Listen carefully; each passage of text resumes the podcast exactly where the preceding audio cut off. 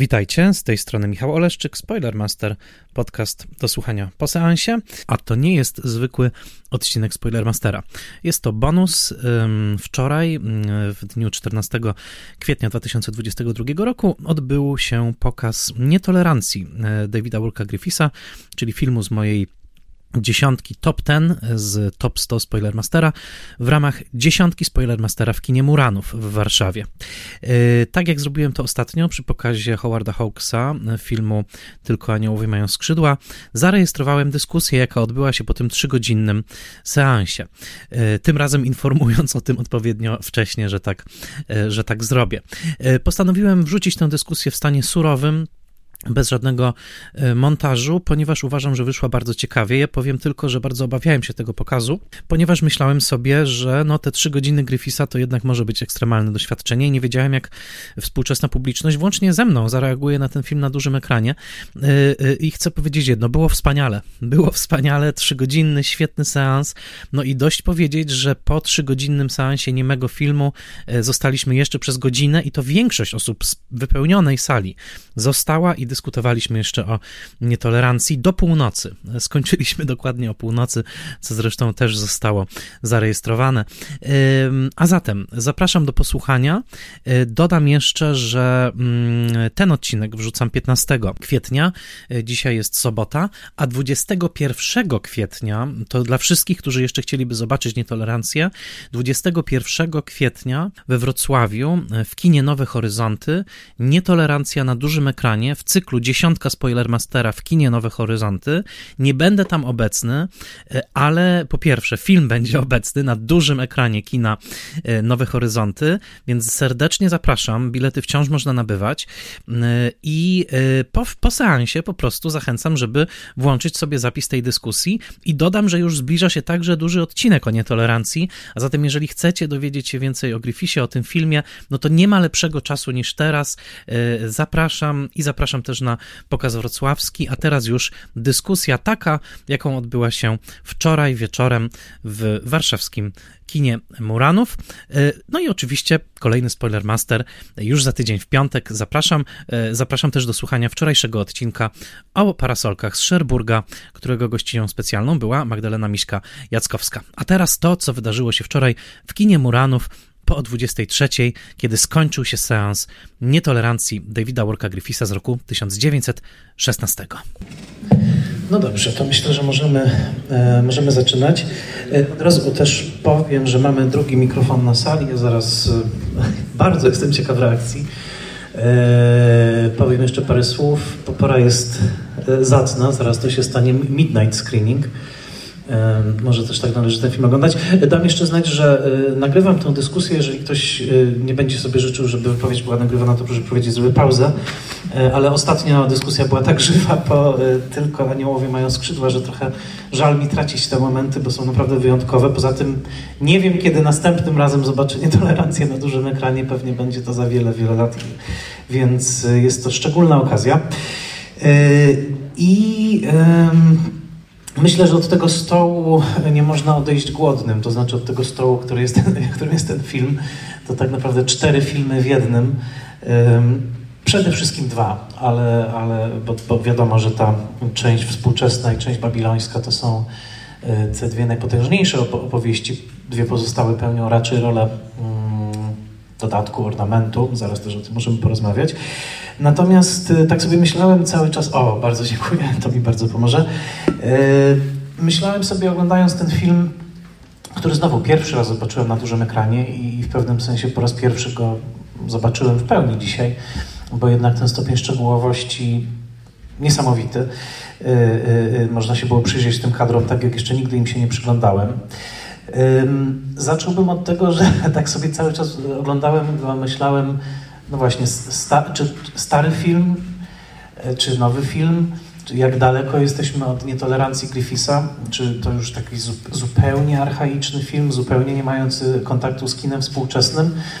I pomyślałem w pewnym momencie, no, że pod pewnymi względami bardzo, że pod pewnymi względami wrażliwość zmieniła się diametralnie, do tego stopnia, że niektóre najbardziej dramatyczne momenty, które pewnie w 1916 roku były odbierane bardzo poważnie w nas na pewno wzbudzają ten śmiech i jest to, jest to, jest to coś naturalnego. Natomiast z drugiej strony cały czas gdzieś dźwięczało mi e, takie zdanie czy myśl, że przecież w naszym dzisiejszym kinie i to tym, który odnosi największe sukcesy możliwe, też nie brakuje wizjonerów, którzy rozciągają swoje wizje na 3,5 godziny i mają może troszkę inny rodzaj, nie wiem, ekologicznego mesjanizmu. Myślę oczywiście o Jamesie Cameronie i o filmie Avatar 2, który odniósł taką ogromny, ogromny, taki ogromny sukces w tym roku. I myślę, że wcale nie jest odległy pod względem jakiejś takiej właśnie zamaszystej ambicji i też jakiegoś przekazu, który ma nas wszystkich uwznioślić, może nawet zbawić, a jednocześnie ma prześcignąć wszystko, co do tej pory było technicznie w kinie osiągnięte.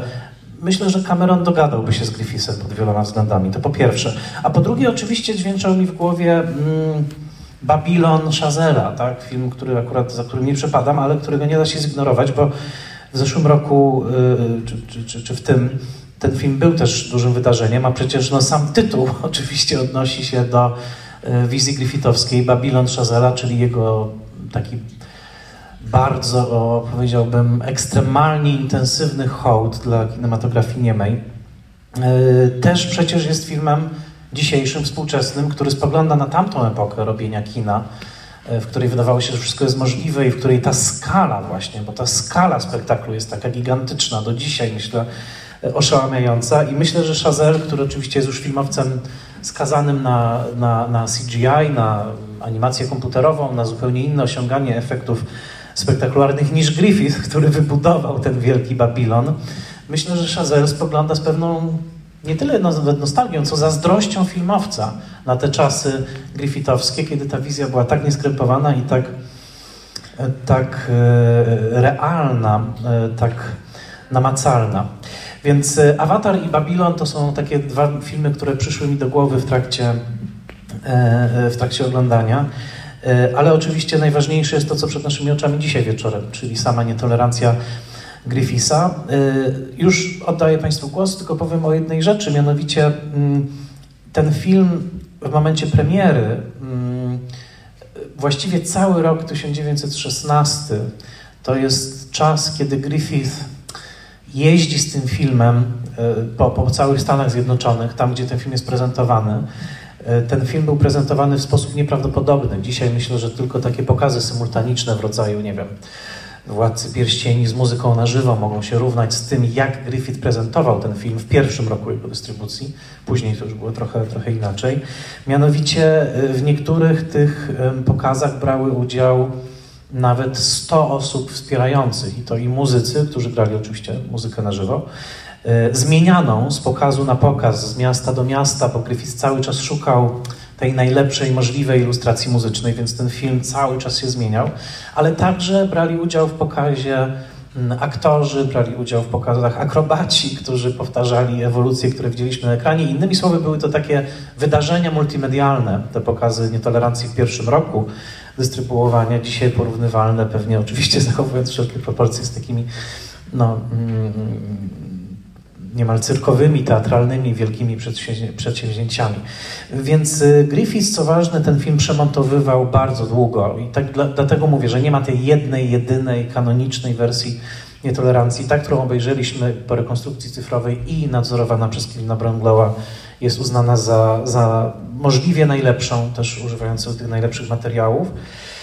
Y, ale y, nietolerancja to chyba przede wszystkim film, który w taki nagi sposób, w taki bezpośredni sposób, w taki, no, można powiedzieć, oj, czyżby, um, obnaża, obnaża przed nami najbardziej, e, można powiedzieć, rozpowszechnione od czasu Griffitha chwyty narracyjne, po prostu. Chwyty, to znaczy montaż równoległy, o, dziękuję, e, montaż równoległy, to, co Griffith poniekąd opatentował, czyli ten właśnie pościg, prawda, kiedy my czekamy, widzimy naprzemiennie e, kogoś, kto niesie ten kluczowy kawałek informacji o niewinności bohatera i bohatera na e, szubienicy. To jest taka figura montażowa, no, do dzisiaj w ogóle fundacyjna dla kina. A po drugie oczywiście melodramat. Tak? Melodramat, od którego się nie wyzwoliliśmy do dziś, który trzyma nas bardzo silnie w swoim uścisku. I tak jak poprzednią dyskusję zacząłem od tego, że Hawks skojarzył mi się z Top Gun, Maverick, tak teraz zaczynam od tego, że tutaj Griffith trochę mi się kojarzy z tymi współczesnymi wizjonerami w rodzaju Camerona. Innymi słowy, uparcie twierdzę, że te filmy pozostają aktualne i pozostają takim żywym źródłem, z którego do dzisiaj kino czerpie. A teraz jestem bardzo ciekaw reakcji, to znaczy jak, jak się oglądało, co, co Państwa zdziwiło, poruszyło i w ogóle no jak, jak się ogląda tego Griffisa po 107 latach. Tak, dobrze powiedziałem, po 107 latach. I teraz będziemy tym samym mikrofonem operować. Tak, zaraz będzie drugi. Dziękuję. E, ale proszę śmiało e, się zgłaszać. Jeśli... To może ja zacząłbym od tego, że tutaj padło coś takiego, że e, ten babiloński i chrystusowy wątek są mimo wszystko tymi wiodącymi. Ja bym powiedział, że wątek maleńki dotknął mnie trochę bardziej. Nie, ja mówiłem, że współczesny i babiloński. A, mhm, tak, tak, tak, tak, e, to I tak chciałbym może podkreślić, że ten wątek maleńki dotknął mnie trochę bardziej e, i trochę bardziej przypominał mi te wątki z Narodzin Narodu, które były kameralne. Mimo tego, że działo się tam bardzo dużo, były bitwy, to byliśmy w stanie sympatyzować z bohaterami i być blisko nich, mimo że poglądowo wiadomo, że jesteśmy bardzo daleko od siebie. E, w Babilonie rzeczywiście był to trochę taki kameron, kameron tamtych lat, ale czasami przez to te postacie jakoś mi umykały. Widać było te obserwacje zwyczajów, widać było ten ogromny rozmach, to co zresztą u Camerona jest, ale podobnie uważam, że Cameron bardzo często odstawia te postacie na bok i przez to ja trochę mniej mogłem się zaangażować przy tamtych wątkach. Tam miałem chyba naj, największy problem ze skupieniem. Podziwiałem je, ale trochę przez inne elementy, a ten element stricte ludzki odchodził gdzieś na bok. Mhm. Więc to taka moja mała refleksja. Bardzo, bardzo dziękuję. E, ja też bym dopowiedział i, i może to się uda podjąć później, że ten wątek babiloński z kolei jest takim dowodem na to, że jakkolwiek ten film jest formalnie, zwłaszcza pod koniec, y, taką niemalże dewocyjną pocztówką, prawda, bo dostajemy te obrazy ukrzyżowania aniołów i y, deklarację, że, że y, królestwo nastanie na ziemi, to ten wątek babiloński tak bardzo rozbudowany jest, powiedziałbym, takim pogańskim sercem tego filmu. Tak? Znaczy tutaj pomimo tej chrześcijańskiej retoryki, która co chwilę jest tak mocno podkreślana, to wydaje się, że Griffisa nic tak bardzo nie fascynuje, jak właśnie ta pogańska energia tego babilońskiego wątku, włącznie z tą niesamowitą sceną bitwy, gdzie mamy prawda, wgryzanie się w szyję i e, dekapitację i oczywiście powracające erotyczne obrazy Babilonu. E, a jednocześnie on w tej babilońskiej właśnie części umieszcza tą najbardziej nowoczesną postać. To jest, to jest ten paradoks tego filmu, dlatego mówiłem o jego takim jakby rozkraczeniu między XX i XIX wiekiem, bo z jednej strony to ocieka sentymentalizmem takim Dickensowskim, XIX-wiecznym, a z drugiej strony postać e, góralki, dziewczyny z gór, e, granej przez Constance Stalmage, no to, to, to nie jest dziewczyna z Babilonu, to jest dziewczyna z XX wieku, tak? to jest dziewczyna z lat 20., to jest właśnie młoda kobieta, która mm, jest e, wcieleniem no, nowej kobiecości a nie tej XIX-wiecznej, nie tej opakowanej, prawda, w pąki róż i w sentymentalną opowieść. E, także zgadzam się, e, na pewno jest tak, że zresztą też pamiętajmy, że tak jak wspomniałem na początku, film narodził się w ogóle jako najpierw ten wątek współczesny, potem te pozostałe wyewoluowały, a na końcu Griffith jeszcze wymontował z tego filmu te dwa jako osobne, czyli współczesną opowieść, którą nazwał Mother and the Law, zresztą tak się nazywała od początku, Matka i Prawo, a wątek babiloński też funkcjonował oddzielnie jako film, czyli Upadek Babilonu. Y, ale tak, do tego pogaństwa zaraz jeszcze pewnie, pewnie wrócimy. A ja tylko przypomnę, że y, to jest film z roku 1916. Y, Griffith swój pierwszy film nakręcił w 1908, tak? czyli mamy 8 lat, ale to jest jego, teraz podaję w przybliżeniu, pewnie 470 film, tak? dlatego że pomiędzy 8 rokiem a 14 on nakręcił ponad 400 krótkich metraży dla e, wytwórni Biograf w Nowym Jorku. Mam nadzieję, że jeszcze uda się o nich dzisiaj powiedzieć, ale to był niebywały wykwit y, kreatywności w tamtym, w tamtym czasie w jego, w jego karierze i innowacyjności. Y, kto chciałby? Proszę. Wydaje mi się, że pan był pierwszy.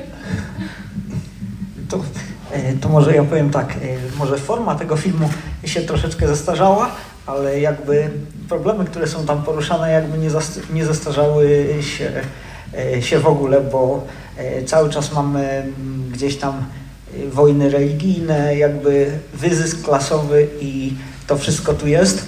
I to, co w tym filmie mnie ujęło, to mimo wszystko jego forma, bo jest to bardzo przemyślane i na przykład ta kołyska, która gdzieś tam dla mnie jest symbolem, że ona gdzieś tam się tak kiwa, powiedzmy jak kamerton, czyli odmierza czas i w tym momencie są przeplatane te wątki, gdzie próbu, y, jakby w każdym z tych wątków próbujemy, próbujemy coś ocalić lub kogoś uratować i coraz szybciej są zmieniane, zmieniane te perspektywy z jednej na drugą i, i jednocześnie ta kołyska się tak kołysze, że pokazuje, jak ten czas jest ważny i jak może, jak może spowodować, że ktoś umrze, przeżyje albo upadnie miasto. Z drugiej strony ta kołyska też jest symbolem, że może przyjdzie jakieś nowe pokolenie i że będzie, że w tej przyszłości będzie gdzieś tam lepiej. I zostawia nam taką nadzieję. I też jest pewien twist, że, że w trzech wątkach jakby nie udaje się, nie udaje się uratować powiedzmy nikogo, czyli powiedzmy Y, Chrystus zostaje ukrzyżowany, tam Babilon upada, ale na końcu ten jeden bohater we współczesności y, przeżywa, więc jest to jakby taki dający coś y, nadzieję, a jednak pokazujący, że, że te problemy gdzieś tam są. Dziękuję. Hmm. Bardzo, bardzo dziękuję. Proszę. Ja zacznę tutaj, zgadzam się z przedmówcą odnośnie tego portretu, że ten film się absolutnie nie zestarzał ja bym chciał zwrócić uwagę na to, że ci źli bohaterowie są tak bardzo karykaturalnie przedstawieni, że nie Katarzyna Medycejska, czy tam e, ci kapłani, te strażniczki moralności we współczesności, oni są wszyscy przedstawieni w taki bardzo oczywiście e, karykaturalny sposób. Jakby Griffiths nie udaje, że oni są tutaj źli w tej historii. Natomiast ja bym chciał zwrócić tutaj uwagę na pewną pewne koło historii, które jakby Griffiths pokazuje, że jakby historia cały czas się powtarza, że zawsze y, są jakby ci sami ludzie, że 2,5 tysiąca lat temu, podczas upadku Babilonu i współczesności, jakby ludzie są, jakby mimo tych zmian, które następują, są oni cały czas oni są tacy sami, jakby kierują nimi te same rządze, zwłaszcza jeżeli chodzi o tych złych ludzi, że, oni, że nimi zawsze kieruje jakiś wyższy cel. Jakby sobie argumentują to, co się dzieje właśnie tą moralnością, jakimś takim przekonaniem, że ten świat jest, który ich otacza jest zły i trzeba go oczyścić, a najlepiej go oczyścić przez ogień, czyli przez śmierć. Tych, których uważają za ludzi niegodnych życia. I wydaje mi się, że ten film jest taką opowieścią, która jest moralizatorska w swoim antymoralizmie, bo jakby on obnaża ten y, moralizm, który prezentują y, te złe postacie, ale on jest jednak filmem w pewnym sensie moralizatorskim na swój sposób, że jednak on pokazuje, pokazuje jednak pewną drogę życia, że jednak trzeba po prostu żyć w, w zgodzie z samym sobą i po prostu nie należy patrzeć na innych. Y, ale Griffiths jednak jest trochę naiwny, przynajmniej z naszej dzisiejszej perspektywy, bo my wiemy, co się wydarzyło przez te kolejne 100 lat i jednak ten film się jednak pod tym względem zestarzał, że nie, nie ma takiego, nie, te przyszłe pokolenia nie dały pewnego oczyszczenia, a to poszło jeszcze dalej. No, druga wojna światowa, no i to, co się dzieje chociażby na Ukrainie, też pokazuje, że no, świat jeszcze się nie, nie osiągnął tego punktu, który Griffiths sobie wymarzył w zakończeniu nietolerancji. To tak zakończę.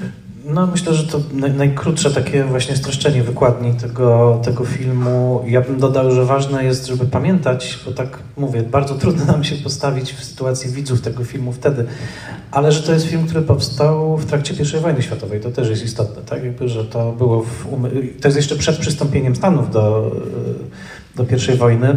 Zresztą to też wpłynie na losy dystrybucyjne tego filmu, no bo nie muszę mówić, które kraje wtedy nie zakupiły tego filmu, tak? Natomiast e, jako już w dystrybucji. Ale tak, to był film, który też powstał w takim momencie, a my mamy tą dodatkową ponad stuletnią świadomość właśnie tego, co przychodzi mm, co przychodzi później. Przy czym jeszcze tylko wspomnę, że są tutaj momenty, które właśnie poprzez to powtórzenia, poprzez te takie połączenia tych nitek, myślę, że do dzisiaj naprawdę dobrze działają. To znaczy ten moment, kiedy ba Babilon już zaraz ma upaść, tak powiem, tak my wiemy, że się odbyła ta zdrada i y, dziewczyna z gór y, pędzi na ratunek i nagle mamy tę taką niesamowitą małą etiutkę, która w zasadzie zapowiada piosenkę Tomorrow z festiwalu, z musicalu West Side Story, kiedy wszyscy powtarzają Tomorrow, prawda, że jutro się, jutro jest nasz ślub, jutro będzie lepiej, jutro odbędzie się to i to, a my wiemy, że tego jutra nie będzie, tak, bo my wiemy, że ta, że ta zdrada już, mm, już nastąpiła. I to też jest interesujące, że właśnie w tej babilońskiej części z kolei wszystko zależy od tego tak naprawdę, czy Baltazar uwierzy góralce, czy nie uwierzy, kiedy ona mówi, co się wydarzyło. I jest tragicznym elementem tej opowieści, że właśnie on jej nie wierzy, tak, że na nią patrzy, nie, no absolutnie. Um, ale do tego jeszcze też pewnie zaraz wrócimy. Także tu bardzo dziękuję i wiem, że tak, z tej strony. E, no tak, ja bardzo dziękuję za ten seans i e, oglądając ten film byłem pod wrażeniem, jak bardzo ta akcja, zwłaszcza tej powiedzmy bazowej narracji, czyli współczesnej e, części e, wciąga, bo momentami nawet zapomina, zapominałem o tych hugenotach i później zaskakiwało mnie, że oni znowu się pojawiają, że e, powracamy do tych wątków. E, widzę tutaj jakieś Griffith, takie... Griffith chyba też zapomniał o nich na chwilę, mam wrażenie. E, widzę tutaj jakieś takie mocne korzenie w ogóle kina moralnego niepokoju i jak myślę, oglądałem ten film, to też myślałem bardzo mocno o Kieślowskim. Trochę w tym kontekście rozczarowało mnie, że jednak e, ten chłopiec zostaje uratowany. Myślałem, że, że skończy się to troszeczkę inaczej, to znaczy bardziej tragicznie dla niego. więc ten happy end był... Krótki jakiś... film o zabijaniu, tak? Tutaj się uruchamia i przypadek. Ale chciałem też zwrócić uwagę na formę, bo tutaj bardzo ciekawym e, takim zabiegiem, e, nie wiem czy to była kwestia tego, że jeszcze, że jeszcze nie można było operować zoomami, ale e, to winietowanie było bardzo ciekawe, czyli no, wygaszanie części ekranu i skupianie się na jakiejś bohaterze czy, czy, czy parze, która akurat odgrywała jakąś główną rolę w, w danej scenie. Ale to, o co chciałem zapytać, to o te kolory, które się pojawiały, bo to jest coś, w czym się trochę pogubiłem. Na początku próbowałem znaleźć jakiś taki klucz, myślałem, że sceny zewnętrzne są na niebiesko, czerwone są e, wewnątrz, później się to wszystko ze sobą wymieszało i trochę, trochę się z tym zgubiłem i jakby nie wiem, czy, czy tutaj była jakaś logika, czy to jest po prostu jakaś taka fantazja estetyczna e, w montażu że dzięki. Y, bardzo dziękuję za obserwację. Ta technika się nazywa wirażowaniem, tak? czyli takim właśnie na y, zabarwianiem poszczególnych scen. Y, klucz jest dwojaki, tylko że on nie zawsze się pokrywa ze sobą. Mianowicie przede wszystkim tego wirażowania używano do zaznaczania pory dnia. Więc jeżeli jest wieczór, na przykład kiedy najdroższa, ja zresztą mam to tłumaczenie najdroższe, maleńka, kiedy Maleńka podchodzi pod mury tej fundacji Jenkinsa, y, to, ten granat sugeruje, że to jest po prostu zmierzch, tak? I to dobrze widać też, y, kiedy mamy montaż, kiedy ona patrzy do środka już tego domu szczęśliwego. Dom jest film, y, nie filmowany właśnie, zabarwiony na ciepły kolor, a tutaj mamy ten zimny, więc wiemy, że jest wieczór i ona zagląda do, do domu, który pewnie jest oświetlony wewnątrz. Yy, natomiast, czyli to jest jeden klucz pory dnia, a drugi klucz jest czasami też emocjonalny, tak? Czyli właśnie roz, rozognione sceny, prawda? Czerwone na przykład masakry bywają. Z tym, że to nie jest tu zawsze konsekwentnie zrobione. Natomiast ta wersja, którą widzieliśmy, yy, to jest ważne, że ona jakby też rekonstruuje ten aspekt. Bo na przykład na, pamiętam, że na jednym z DVD jest wydana ta dłuższa wersja, 190 minut, ale tam z kolei nie zawsze jest szanowany właśnie ten klucz kolorystyczny, dlatego też ta wersja jest uważana za taką lepszą do oglądania. Y, pan wspomniał też o tych strajkach. Też należy pamiętać, że ten film, tutaj Pauline Kael nam trochę przypomniała, że on też zainspirował potem Eisensteina, chociaż Eisenstein krytykował Griffitha, tak, że z jednej strony geniusz, ale z drugiej strony zbyt y, uwięziony przez literaturę. Natomiast te strajki uważam, że to w ogóle to jest jedna z najlepszych sekwencji w tym filmie. Dla mnie i tutaj objawia się też takie li, liryczne, epickie oko Griffisa, który potrafi zainscenizować taki detal albo scenę zbiorową, ale w sposób bardzo nieoczywisty. Jednym z absolutnie topowych ujęć w tym filmie to, są, to jest dla mnie ujęcie tej um, ulicy, tych domków robotniczych, kiedy te kobiety stoją i wypatrują, co tam się dzieje. E, moim zdaniem to ma niesamowitą siłę. Nie wiem na ile, od razu pomyślałem o Soli Ziemi Czarnej, bo, bo myślę, że nie wiem, czy Kazimierz Kut znał, ale tak jak tutaj nawet nie musiał znać tego filmu, to po prostu się tam przedostało do... I te filmy o strajkach, takie wybitne filmy o strajkach, e, też zamieszkach, jakichś rewoltach, Sól Ziemi Czarnej, Adalen 31, bo Witterberga odtwarzają właśnie ten rodzaj niesamowitej, mm, takiego malarskiego oka w okazaniu jakiegoś zbiorowego momentu uniesienia, lęku, walki. E, niesamowite, świetne sceny. E, kto chciałby? Proszę bardzo. Robercie. Jestem. E, jak czytałem opis, bo przede wszystkim tak, ja się strasznie bałem tego filmu. Do Narodzin Narodu podchodziłem cztery razy, e, doszedłem do pół godziny i musiałem przerwać. E, więc i to chyba jest, jest taki film, który, do którego podchodziłem najczęściej. No i do Złamanej Lili podchodziłem dwa razy, za drugim razem pokaz kinowy strasznie mi się spodobał. Więc doceniłem. Widocznie chyba Griffith w ogóle potrzebuje oprawy kinowej, żeby ten, bo jakbym oglądał to w domu, ten nietolerancję, to bym pewnie usnął. W każdym razie, jak tak sobie czytałem na temat tego filmu, to tak sobie pomyślałem, no fajny ten niemy Inarito. Natomiast... E... Uff, ale to zabolało. Mnie. Wiesz dlaczego? Nie, nie mówię tego bez powodu. E, a potem, a teraz pod koniec tego filmu myślę, że Inarito ma takie ego, że porwałby się na remake.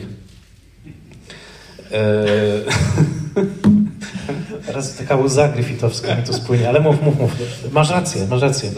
tak, właśnie Babel. No od razu mi się skojarzył Babel e, z, z tym filmem. E, I, i, i e, inna rzecz. Nie wiem, czy ktoś kiedyś policzył, ile jest cięć montażowych na minutę w nietolerancji, bo przez te, przez, mam wrażenie, że przez te, przez te cięcia błyskawicznie nasza uwaga jest skupiona na, na fabule y, i wrzucani jesteśmy w wir akcji, a tak naprawdę na samym początku tam się dzieje niewiele. A tam jest cięcie za cięciem, cięcie za cięciem i y, bardzo szybki jest ten, ten film, przy czym on potem zwalnia. Tam jest motyw kwiatu, który Griffith lubi, potem powtarza się też w złomonej linii. Mm, y, także to jest, to jest ta moja uwaga. No i też wspomniałeś o tym, że to powstaje w połowie II wojny światowej. Właśnie pierwszej, pierwszej. Pierwszej. No i nie, właśnie nie wiedziałem na jakim etapie USA wtedy była, że nie, nie, wiem, nie wiedziałem o tym, że jeszcze wtedy nie przystąpili, ale ten koniec w ogóle, jaką daje taką nadzieję, że w sumie ta współczesność już została, zostawiła za sobą te barbarzyńskie czasy, gdzie ludzie giną w, w, bez, bezprawnie, bo, a już teraz jesteśmy w stanie uratować ludzi, żeby, żeby byli ocal, ocalani, tak? No trochę się nie zastanawiamy nad tym, że jednak ta zabójczyni prawdopodobnie zostanie ukarana i spotka ją los, który miał spotkać tego, y, tego, tego chłopaka. Y, no i generalnie mam takie wrażenie, że ten film jest trochę o tym, że mm, o takiej nietolerancji na to, żeby nietolerancji na bunt, który się zdarza w, w, na interpretację, chwilową interpretację prawa i sprawiedliwości. To źle to brzmi. tak, bardzo ciekawe. Tego takiego prawa boskiego, trochę ludzkiego i to jest tak trochę wymieszane, nie? Tak. Chciałem powiedzieć, no, no nieważne. No. Nie, nie, nie, nie, bardzo, bardzo dobrze Ci też odpowiem na Twoją ciekawość, bo y, mądrzy ludzie policzyli o, to, co zapytałeś. Y, teraz wszystkiego nie znajdę, ale tylko powiem, że jest taki wykres kołowy w książce o Griffithie, y, mianowicie ile ujęć przypada na każdą z opowieści. Wyniki nie są zaskakujące, ale przytoczę to. Mianowicie najwięcej w filmie zajmuje historia współczesna, 43% ujęć, potem babilońska 36% ujęć, potem francuska 14%, judejska 6% i 1% to kołyska. Więc wszystko jest wyliczone. A, a właśnie, jeszcze już przekażę tylko strasznie żałuję, że nie możemy zobaczyć i pomacać tych dekoracji babilońskich. Mm. O, dobrze, że tu mówisz. Wiem, że y, jakbyśmy tak mieli wszystkie dekoracje zachowywać, to nie wiem, byśmy musieli pustynie wykorzystać, y, wykorzystywać światowe do tego, ten, w tym szale produkcyjnym one po prostu były niszczone ale to wygląda oszałamiająco. To, to jest Bardzo dobrze, że o tym wspomniałeś, bo te, one nie właśnie to jest to, że to jest też część legendy tego filmu, że o. one nie zostały, on, już nie istnieją od razu, ale nie zostały od, nie zostały od razu zniszczone. Nie zostały od razu zniszczone. I one tak długo, długo, długo jeszcze potem niszczały. Zresztą wokół historii tych dekoracji bracia Tawiani zbudowali swój film pod tytułem Goodbye Babilonia, gdzie właśnie dwóch imigrantów z Włoch przyjeżdża do Stanów i dostają pracę przy scenografii do nietolerancji, więc polecam też ten film, 87 rok. E, a nawet dowiedziałem się, i to oczywiście z Wikipedii, bo nie wiedziałem o tej grze, ale parę lat temu powstała gra mm, komputerowa, widzę, że się wychowałem w latach 80., gra komputerowa, e, pod tytułem LA, LA Noir, e, która się rozgrywa, to jest gra, gra z jakimś wątkiem kryminalnym, ale ten wątek kryminalny się rozgrywa właśnie w tych opuszczonych dekoracjach nietolerancji, właśnie w tym Babilonie. Więc zainteresowało mnie to i może sobie kupię komputer. Żartuję. W każdym razie e, chciałbym, chciałbym to kiedyś zobaczyć.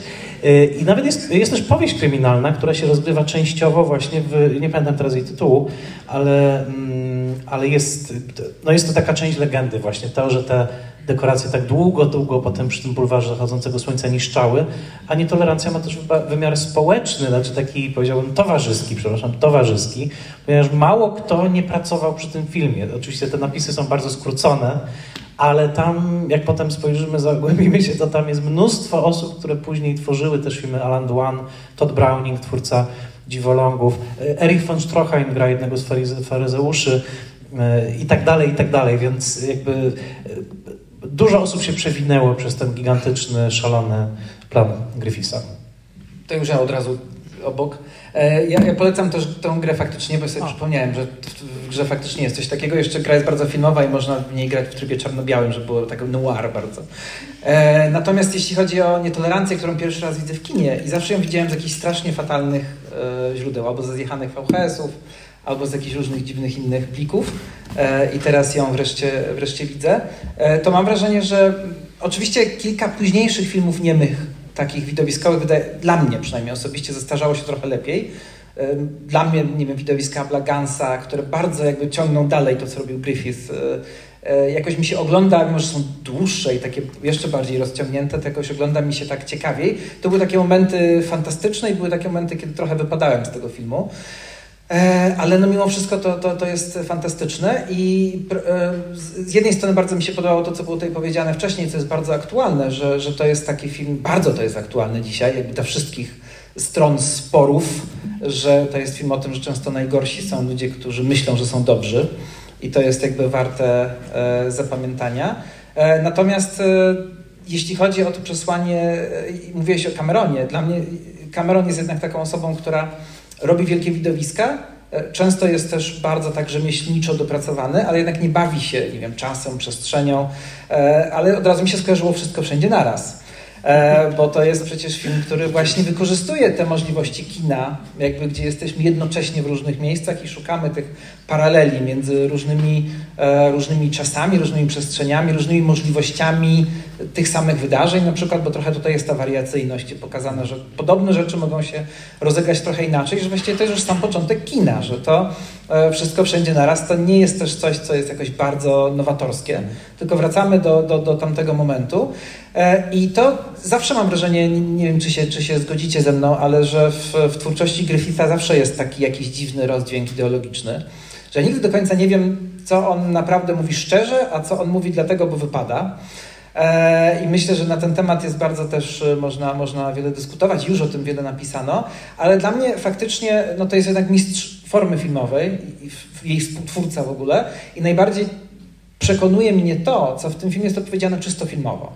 E, też co, co, wszystko, co się łączy z wszystko wszędzie naraz, że jednak przy całej tej ogromności tego wszystkiego, spektakularności, cały czas najbardziej kameralna historia jest najbardziej chwytająca za serce jednak, taka bardzo ludzka e, i to jest, to jest też ciekawe. E, mam wrażenie, że mm, najmniej mnie przekonuje w ogóle ta historia z Chrystusem. Właśnie wątki te takie jakby dewocyjne, jak to nazwałeś na początku, one są najbardziej e, takie arbitralne. I najmniej filmowe. Najmniej, tak, tak, najmniej filmowe i one są właśnie jakby nam wrzucone jako rodzaj takiego wprost kazania, e, gdzie jakby nagle ten film po prostu mówi nam do nas słowami e, bardzo jasnymi, co mamy czuć, co mamy sobie myśleć i gdzie tutaj się pewne nawiązania po, pojawiają. I przez to ten film naprawdę jest taki grubimi nićmi szyty momentami. E, I zastanawiam się, czy on jakby nie działał lepiej bez e, jakby tej, tej, tych krótszych opowieści. No, ale z drugiej strony no, wtedy to pokazywało jakby ogrom tego, jak bardzo można różne historie pokazywać, jak można szukać połączeń i wtedy myślę, to działało lepiej niż dzisiaj. E, I to na pewno jest ciekawe. A ostatnia moja refleksja, którą zawsze mam, jak oglądam w ogóle kino nieme, e, które jest moim zdaniem absolutnie fascynujące, ale dla mnie jest niesamowite to, jak szybko, bo to jest 20 lat po powstaniu kina, to niecałe, jak szybko kino osiągnęło poziom jakichś takich niesamowitych, e, spektakularnych e, przedstawień, takich, które do dzisiaj robią wrażenie tak naprawdę. Jak się to ogląda jednak na wielkim ekranie, to do dzisiaj e, pewne momenty robią wrażenie. Bardzo mi się podoba warstwa operatorska, jak bardzo ten film jest mądry kadrowo, jak bardzo ten film tak ustawia tą kamerę, żeby z tej małej przestrzeni przecież, tej, tej jeszcze dawnego formatu, opowiedzieć jak najwięcej, żeby utrzymać tę epickość albo poszukać wyrównania między epickością a kameralnością jak to jest już wtedy jakby świetnie zrobione. Część aktorstwa, zwłaszcza kobiecego aktorstwa, mam wrażenie jest bardzo dużo bardziej współczesne niż nam się zazwyczaj e, kojarzy aktorstwo z kinem niemym, ale to, co na mnie właśnie zawsze robi wrażenie, jak właściwie cała ta epoka kina niemego, to właściwie kino już wtedy do 27 wymyśliło wszystko. Znaczy wszystko, co kino jest w stanie zrobić, już wtedy powstało, a potem od powstania dźwięku kino się zresetowało i zaczęło jeszcze raz jakby opowiadać e, swoją własną formalną historię, e, ale już wszystko, co było później, to jest powtarzanie tego, co już było w kinie niemym. Mm, podpisuję się, to po pierwsze. Po drugie powiem, że nie tylko to jest niesamowite, że w 20 lat, czy to powiedzmy 20 parę, kino rzeczywiście tak od zera do setki tak rozwinęło taką prędkość i taką siłę wyrazu. Ale ja bym powiedział, że jeszcze bardziej niezwykłe jest to, jeżeli porównamy tak naprawdę 4 lata czy 3 lata, jakie minęły między filmem, który poniekąd zainspirował ten film, e, czyli myślę o Kabiri Pastrone, tak, czyli 1913, czyli ten pierwszy włoski, wielki, epicki spektakl, no, który był dla Griffitha jeszcze przed Narodzinami Narodu, podkreślam, e, no, takim absolutnym impulsem do tego, że właśnie o, to jest przyszłość kina, tak? kino epickie, kino wielkie, kino zadziwiające swoją skalą. I teraz zachęcam do obejrzenia Kabiri Pastrone, ponieważ tak jak tutaj wiem, że nasza uwaga dzisiaj mogła iść raz w górę, raz w dół, raz było lepiej, raz było gorzej. Też to odczuwałem, ale były tu momenty prawdziwej filmowej ekscytacji. Tak? Znaczy tego, kiedy czujemy, że to medium jest wykorzystane na 110%. W Kabiri ono nie jest wykorzystane na nawet na 80%. Tak? Znaczy to jest rzeczywiście sfilmowana dekoracja, kamera jest nieruchoma, aktorzy są figurkami i można to z historyczno-filmowego zainteresowania obejrzeć i, i pewnie jakieś walory w tym odnaleźć, ale nie byłoby tego elektrycznego impulsu, to raz powiem. Co do poglądów Griffitha, nie da się chyba tego tak zupełnie rozwikłać. Ja powiem, że jego chyba największą ratuje Griffitha to, że jest niekonsekwentny. Tak? Znaczy, wydaje mi się, że on sam nie miał przemyślanych tych rzeczy. On po prostu działał w sposób tak impulsywny, że no nie da się zrekonstruować tak naprawdę, co, co on w tym filmie mówi. Tak? Zresztą te przykłady tej nietolerancji są tak różne, tak inne, tak jakby te, tu te westalki moralności. Ja myślę, że on naprawdę pod względem takim intelektualnym nie, nie miał tego tak dobrze rozkminionego, yy, że tak to nazwę eufemistycznie, ale on miał coś innego, on miał ten instynkt do e, emocji. I myślę, że właśnie te kobiece, kobiece postaci tutaj, czyli May Marsh, Dodam, że tekst Pauline Kael, który czytałem, to było też okolicznościowy, bo ona wtedy zmarła w 1968 roku. To było trochę y, takie epitafium dla May Marsh. May Marsh gra maleńką. E, Miriam Cooper gra The Friendless, czyli tą samotną, też bardzo nowoczesna rola. E, I oczywiście Constance Talmadge, czyli dwie role. Dziewczyna z gór, góralka i brązowa oka w francuskiej części. Która też swoją drogą spowinowacona z Besterem Keatonem, zapraszam do odcinka o Besterze Keatonie, rodzinnie z Koligacona. Natomiast, no co, co za nowoczesna postać, tak? Znaczy, wydaje mi się, że jak Chazelle, ja wiem, ja wiem, że w Babilonie mm, Margot Robbie miała być Clarą Bow, ale Clara Bow to był ten sam typ, tak? czyli właśnie kobiety nowoczesnej. Tutaj, co prawda, w, i to też jest świetne w tym filmie, ta totalna niekonsekwencja w tym, powiedzmy, babilońskim stroju, ale z fryzurą absolutnie z czasu lat dwudziestych. Plus ta fascynacja archeologią, która wtedy tak się rozlała, wszyscy byli bardzo tym zainteresowani, prawda, odkrycia archeologiczne, pisma popularno-naukowe i ten Griffith, który daje te przypisy, tak? To jest, to jest niesamowite, który mówi tak, to dokładnie tak było, po czym wyjeżdża ten czołg, tak? Jakby to jest dopiero coś, co Cameron nawet by tego nie wymyślił, tak? Więc zdecydowanie. Czy ktoś jeszcze ma jakiś to teraz może głos kobiecy w tak, końcu tak, właśnie. E, tutaj, tak. e, bo powiedziałeś o kobietach. Przede wszystkim zacznę od tego, że bardzo dziękuję za ten pokaz. Bardzo dobrze się to ogląda w kinie. E, kiedy usłyszałam go 2 godziny 44 minuty, to, to mnie to przeraziło, bo bardzo nie lubię długich filmów, ale w porównaniu do Babilonu ten film akurat mnie nie znudził i porównaniu do Babilonu też y, nie nużył, tak, nie, y, nie dało się tutaj zasnąć, chyba ten montaż jest taki właśnie ciekawy. Natomiast chciałam powiedzieć o tych kobietach, dlatego że to, co mnie najbardziej poruszyło w tym filmie, to te silne postacie kobiet w każdej z tych historii tak naprawdę i ta Katarzyna Medy Medyceńska, też, która miała jakąś taką rolę czarnego charakteru, ale jednak, y, jednak kobiety, E, I w każdej z tych historii kobiety były bardzo mocno osadzone i bardzo mocno opisane, e, gdzieś bardzo istotne i ważne. Myślę jednak, że mam takie słodko-gorzkie rozumienie tego, bo często to było osadzone właśnie w jakimś takim romantycznym uniesieniu, a nie właśnie w potrzebie myślenia e, o sobie. Chyba tylko ta Katarzyna Medyceńska była taka po prostu sfokusowana na sobie i na swoich celach osobistych, czy tam jakichś państwowych. Natomiast e, właśnie te, te role kobiece i te, takie ich pokazanie i jednocześnie też te festwalki, które mi, mi z kolei e, przypominały opowieść podręczną e, i gdzieś też tą historię takiego strachu, że ktoś przyjdzie i będzie oceniał zachowania innych ludzi, a jednocześnie tutaj mamy Babilon i widzimy, co się tam dzieje. Tutaj mamy festwalki, które nie pozwalają chodzić, tańczyć w pubach no to też tak trochę mijają wieki, a, my jesteśmy coraz bardziej pruderyjni, coraz bardziej konserwatywni, a to jeszcze jest przed kodeksem Hajsa, tak, który wszedł ileś lat później. Więc e, swoją drogą ten film daje bardzo do myślenia. Myślę, że jest bardzo taki uniwersalny i faktycznie mm, ja obserwowałam tę kobietę. Oczywiście dziewczyna z gór jest nie do opisania. To znaczy, to jest najlepsza rola ever i uważam, że po prostu ona jest e, i jednocześnie zupełnie inaczej zagrała w tej części francuskiej i zupełnie inaczej pokazała swoją rolę w tej części e, babilońskiej. No jest wybitna po prostu, po prostu jest, e, przyciąga spojrzeniem jej, no, to jest w ogóle niesamowite. I też doce bardziej docenia się aktorstwo w jednak filmach niemych niż wtedy, kiedy, kiedy są, bo wtedy wyraz twarzy, wyraz gesty i tak dalej mówią więcej niż, niż te, te, te podpisy, więc generalnie no, Nietolerancja jest dla mnie po prostu filmem o, o tym, jak, jak się. o kobietach, no po prostu. To jest dla mnie film o kobietach. Tak go, go odczytałam, tak go przyjęłam i tak go, tak go widzę.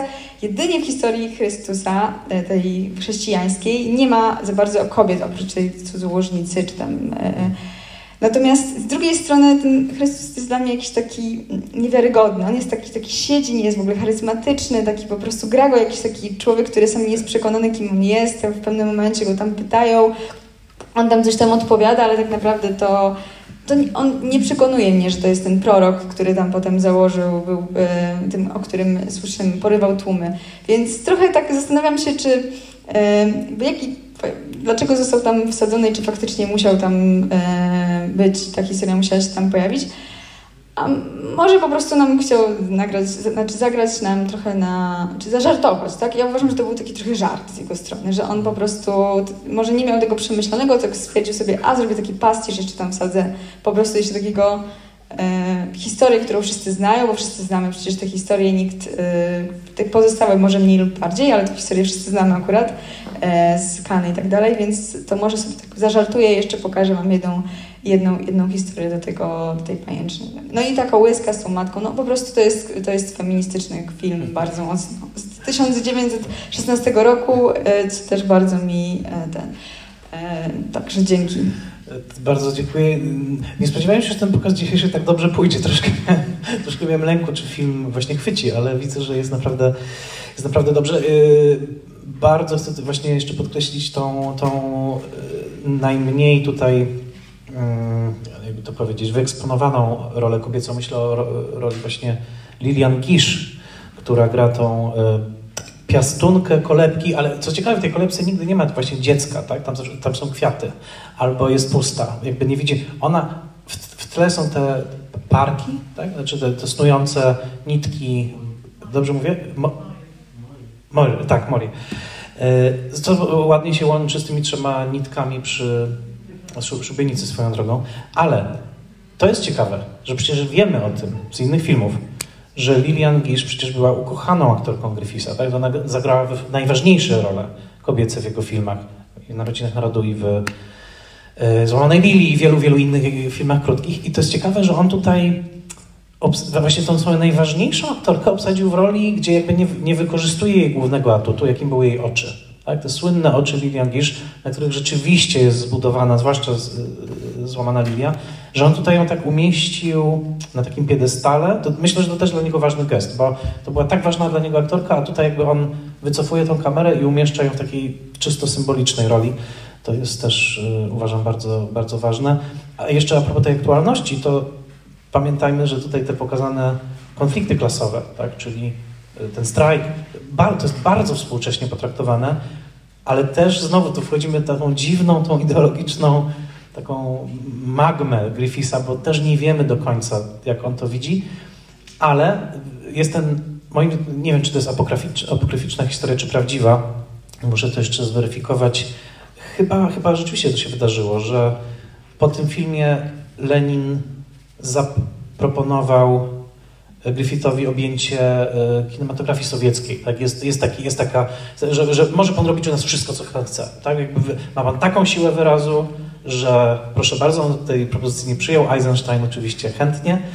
E, no i tyle. Ale to, to, to też pokazuje, że wówczas powiedzmy takim bolszewickim okiem oglądany ten film mógł też się bardzo podobać. E, ja się totalnie zgadzam, że kobiety są tutaj w centrum w ogóle tego, tego filmu i to też jest e, bardzo ciekawe, jak, e, no jak bardzo jest to aktualne i, i te, te kwestie się w ogóle nie zestarzały. Znaczy zestarzały się, ale, ale są i tak progresywne jak na moment, w którym to powstawało. Natomiast ciekawy jest dla mnie w ogóle temat tego filmu. To znaczy myślę bardziej o tytule, bo oglądając ten film zastanawiałem się, dlaczego Griffith e, jakby objął nietolerancję jako taką e, jako taki wytrych, który no, tak naprawdę krępuje go trochę i on próbuje nim wytłumaczyć wszystkie, wszystkie procesy, które, które zachodzą i w społeczeństwie, i w tych historiach. A ten film, jak dla mnie, jest o czymś znacznie szerszym, o wolności, o równości, o, E, prawie o decydowania o sobie. Nietolerancja jest tylko jakimś takim małym wycinkiem tego wszystkiego, więc e, zastanawiam się, dlaczego on tak e, wąsko próbował to, to opakować. Ja mogę odpowiedzieć na to pytanie. O, proszę. Znaczy, bo to ogólnie... Już lecę. Film jest inspirowany wcześniejszym filmem Lois Weber, Hipokryci, który opowiadał o dwóch e, czasowych sferach i o księżu i mnichu z tych sfer. I on też opisywał organizacje jako oddające pewne negatywne wzorce i ludzi pojedynczych walczących z tymi organizacjami. No i ten film e, Lois Weber był też taki właśnie progresywistyczny, a Griffith do tego dodał jakieś takie swoje wątki, które co ciekawe, wydaje mi się, że w każdym z tych filmów potem można odnaleźć. Na przykład Tylko aniołowie mają skrzydła to jest ta na przykład ta dziewczyna, co strzela z łuku do tych, tych, razem z facetami i tak dalej. Okno na podwórze jest ten na przykład e, ten zły e, wielki kapłan, który ciągle patrzy na to miasto. To jest też ciekawe. No, e, Dla mnie zwłaszcza, jak tak słucham. Y, a, no i też z takich ciekawych Griffitha filmów wcześniejszych to Corner in the Woods. To jest film, który pokazuje rzeczywiście y, takie zderzenie ludzi, którzy siedzą w tych swoich wielkich pokojach jakichś tam biznesowych, ustalają coś ludzie, którzy na zewnątrz gdzieś tam przez ich decyzje umierają. I to a propos moralnego niepokoju, to mi się skojarzyło z tym, co Kieślowski zrobił i nienawidził swojego filmu e, Krótki Dzień Pracy. To też jest ciekawe. Tak, ten w ogóle tłumaczenie ciekawe jest Cornelius Witt, po polsku się ten film nazywa Magnat Zbożowy. Co doprowadza nas, i to chcę tylko wypowiedzieć, wiem, że już jest późno i zaraz pewnie będziemy kończyć, ale jeszcze dam Państwu głos, tylko muszę to powiedzieć, że te krótkie filmy Griffitha są bardzo, bardzo, bardzo ważne. Właśnie między innymi ten film Corner in Wheat i wiele innych. Spróbujcie nawet na chybił trafił, wiele z nich jest na YouTubie, one trwają zawsze tyle samo, zawsze 14 minut, bo tyle trwały te rolki.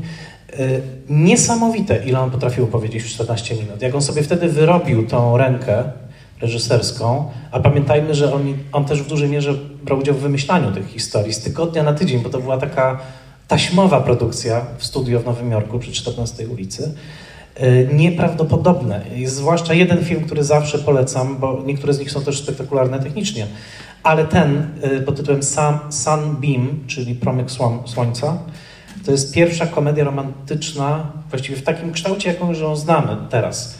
Tylko, że jest rozegrana w 14 minut, nieprawdopodobna narracyjna ekonomia, a żeby nie było tak słodko i miło i żebyśmy nie uznali Griffitha za najbardziej progresywnego filmowca ever, to przypomnę też, że skąd nietolerancja, no ponieważ poprzedni film Griffitha to są Narodziny Narodu, a i to, to słynne nieporozumienie, ale miliard razy już prostowane. Niektórzy mówili, że on chciał przeprosić za Narodziny Narodu, rasistowski film i nakręcił film Nietolerancja jako przeprosiny. Jest na odwrót, znaczy on nigdy nie czuł potrzeby przepraszania za tamten film, tylko właśnie uważał swoich wrogów, że tak powiem, ideologicznych za krytyków przede wszystkim tamtego filmu, też cenzorów tamtego filmu, za, za tych właśnie, którzy nie tolerują, więc jakby y, nie, nie, nie możemy też z niego zrobić jednego z tych aniołów, który na koniec występuje, no ale to jest też część historycznego kontekstu tego filmu. Czy ktoś jeszcze ma jakiś głos o północy? Proszę jeszcze tutaj, tak.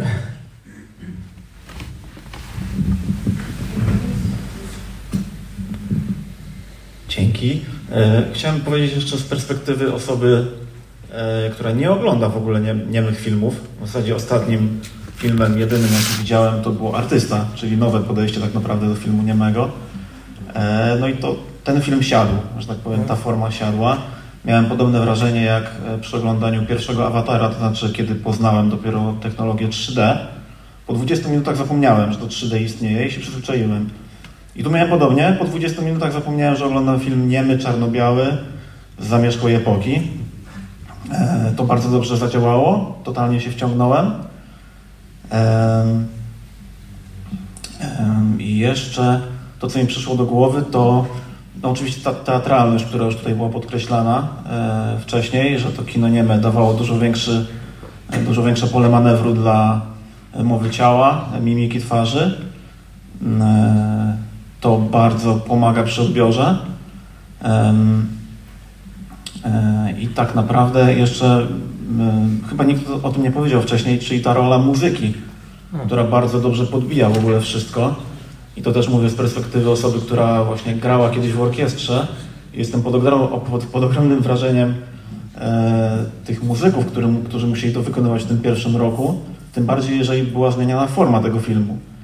To zakładam, że też musieli dostosowywać e, formę e, muzyczną do tego wszystkiego. E, I jeszcze jedno spostrzeżenie. Tutaj padło stwierdzenie o, tej, o tym fragmencie, o tej historii Chrystusa, która była taka niewiarygodna. Zgadzam się z tym. Natomiast wpadły mi w oko dwa fragmenty, gdzie też były osoby duchowne, które wypadły dosyć wiarygodnie chyba czyli w tej historii mm, francuskiej, gdzie pojawił się ten duchowny, który e, chronił tę dziewczynkę. E, I również w historii współczesnej był fragment, gdzie mm, ksiądz prowadzący już e, tego chłopca na szubienicę w pewnym momencie zasłabł. Jakby to chyba wstrzymało delikatnie też całą akcję i to, tą egzekucję, więc tu widzę jakąś taką E, może pole do interpretacji, że ci duchowni mieli tam jakąś rolę. E, no i to wszystko. Mhm. Dzięki. Bardzo mi się podobał film. Super. To najfajniejsze słowa tak naprawdę, jakie można było dzisiaj usłyszeć. jak, zwłaszcza jak na seans, przed którym miałem taką mikrotremę, właśnie myślałem sobie, jak ten Griffith dzisiaj zadziała, także dla mnie. Powiem tak, bardzo dziękuję. Przede wszystkim chcę także podkreślić, że kolejny pokaz jest 12 maja i będą dwa filmy po 70 minut, więc będzie to krótszy seans niż dzisiaj. Będą ludzie w niedzielę, wielu reżyserów, przede wszystkim Roberta Siódmaka i będą, będzie człowiek z kamerą Dziki Wiertowa. Tylko chcę powiedzieć, w ogóle pokażemy je w odwrotnej kolejności, ale to jeszcze nie zapomniałem powiedzieć. Natomiast chcę bardzo ważną rzecz podkreślić, że tak jak też nieprzypadkowo tak te filmy ułożyłem w tej dziesiątce, że tak jak Nietolerancja jest tym największym filmem, taki, który waży po prostu 30 ton, jest takim gigantem, spektaklem, po prostu stawiającym na skalę, wielkość i, i co tylko, to Ludzie w Niedzielę są najlżejszym z tych wszystkich filmów. Są absolutnie niezobowiązującym, narysowanym po prostu cieniutką kreską na yy, serwetce z kawiarni filmem, który po prostu ogląda się le- leciutko, jak yy, coś niesamowicie przyjemnego. Także e, zapraszam, bo, bo dzisiaj fantastyczny pokaz, naprawdę dla mnie też wielka radość świetna dyskusja wokół takiego wielkiego, dużego filmu przez duże F, a 12 maja film przez bardzo małe F, ale właśnie w ten sposób osiągający swoją niesamowitą rangę, plus niesamowita wizja miejskiego życia w człowieku z kamerą. Będzie się działo w obydwu filmach, więc bardzo, bardzo, bardzo już teraz Zapraszam, cieszę się, zapraszam do słuchania. Powiem też, że za dwa tygodnie będzie odcinek o nietolerancji, który już przygotowuję. E, od dzisiaj odcinek o parasolkach z Szerburga już do słuchania, a jeżeli ktoś chciałby naklejkę podcastu, to zapraszam, bo jak zawsze mam ich kilka. Także dziękuję za słuchanie, za obecność i za super seans. I w tym momencie chyba wybiła północ. Dokładnie tak. Super. Do dobrej soboty. Dziękuję.